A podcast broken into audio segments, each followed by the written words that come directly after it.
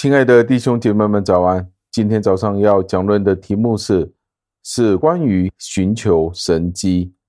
请问你一个问题：在你的人生里面，你需要做出许多重大的决定，你有没有试过去求问上帝，给你一些意象或者是神机，以至于你可以知道应该要如何做这些重大的决定？有可能是工作。有可能是婚姻，是不是该做这一份的工作，或者是应不应该与某一个人结婚，或者甚乎是面对一个健康的情况，是不是应该要做或者不做这一个手术？你是不是曾经有一刻信心软弱，所以你求问上帝，可不可以给你一个征兆？我是应该这样子做，还是怎么样的做？让这一个问题带领我们进入今天的经文当中。今天的经文是以赛亚书三十八章的第七节，经文是这样说的：“我耶和华必成就我所说的，我先给你一个兆头。”感谢上帝的话语，在这里释经家是这样子说的：“他说，上帝其实并不需要我们去求问他，他自己都会给我们一些的征兆。”是他自己主动的，不是因为人的求问，上帝才给予我们，而是上帝会主动的将一些的征兆给予他的子民。但是在旧约圣经里面，我们都可以看到，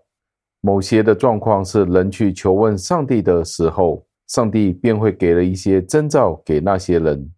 通常这些的神迹或者是征兆给予人的时候，通常都是因为这些人的软弱。在大多数的情况之下，都是因为人的软弱，不能够相信上帝所应许的，或者是上帝在他的圣经里所启示的话语，以至于这些人去寻求一些额外的征兆，使得他们可以有信心继续行走下去。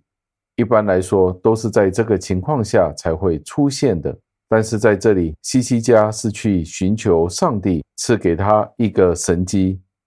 当然，有人会觉得西西家，你这样子的做是没有信心的，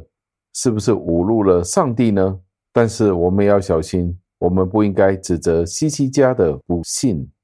因为他的信心在那个时候是软弱的。没有人在他信心的每一个方面都是完美无缺的，所以我们也不应该责怪西西家，他需要额外的帮助，在这一次的软弱。如果人没有软弱，他又怎么会去寻求这些的征兆呢？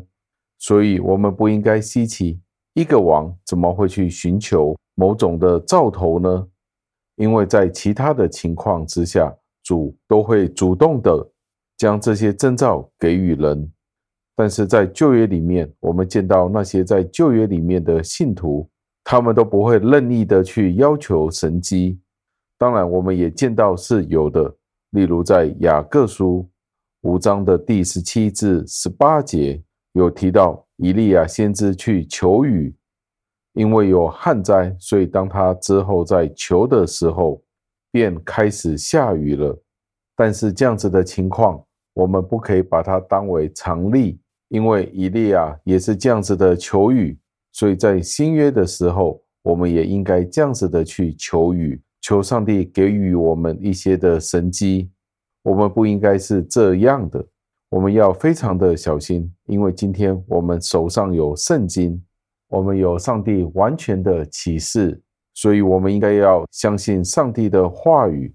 而不是按照我们肉体的愚昧去向上帝讨价还价，到最后让我们默想，释经家在这里告诉我们。我们未必是非常适合在每一个情况之下去寻找一些的征兆或者是一些的神迹，但是在这里西西家的这一个例子，却让我们看到人的信仰许多时候都是不完美的，甚至于是有软弱的。但是西西家并没有完全的绝望，他仍然去到上帝面前去祈求上帝去帮助他的软弱。那今天你与我又是怎么样的情况呢？你与我，当我们有软弱的时候，我们是不是都到上帝的面前祈求呢？让我们一起祷告，亲爱的恩主，我们再一次的赞美感谢您，因为您所赐给我们的经文，我们为此而感恩。纵然西西家王有软弱，他也愿意来到您的面前，寻求您的指引。这都是我们需要学习的地方。盼望今天我们众人都可以效法西西家王一样，有问题的时候来到您的面前去祈求。同一时间，我们也知道，我们也不应该去寻求一些的征兆，更加应该求问的是，您在圣经里面显示给我们知道的心意是如何的。感谢您垂听我们的祷告、赞美、感谢，是奉我救主耶稣基督得胜的尊名求的，阿门。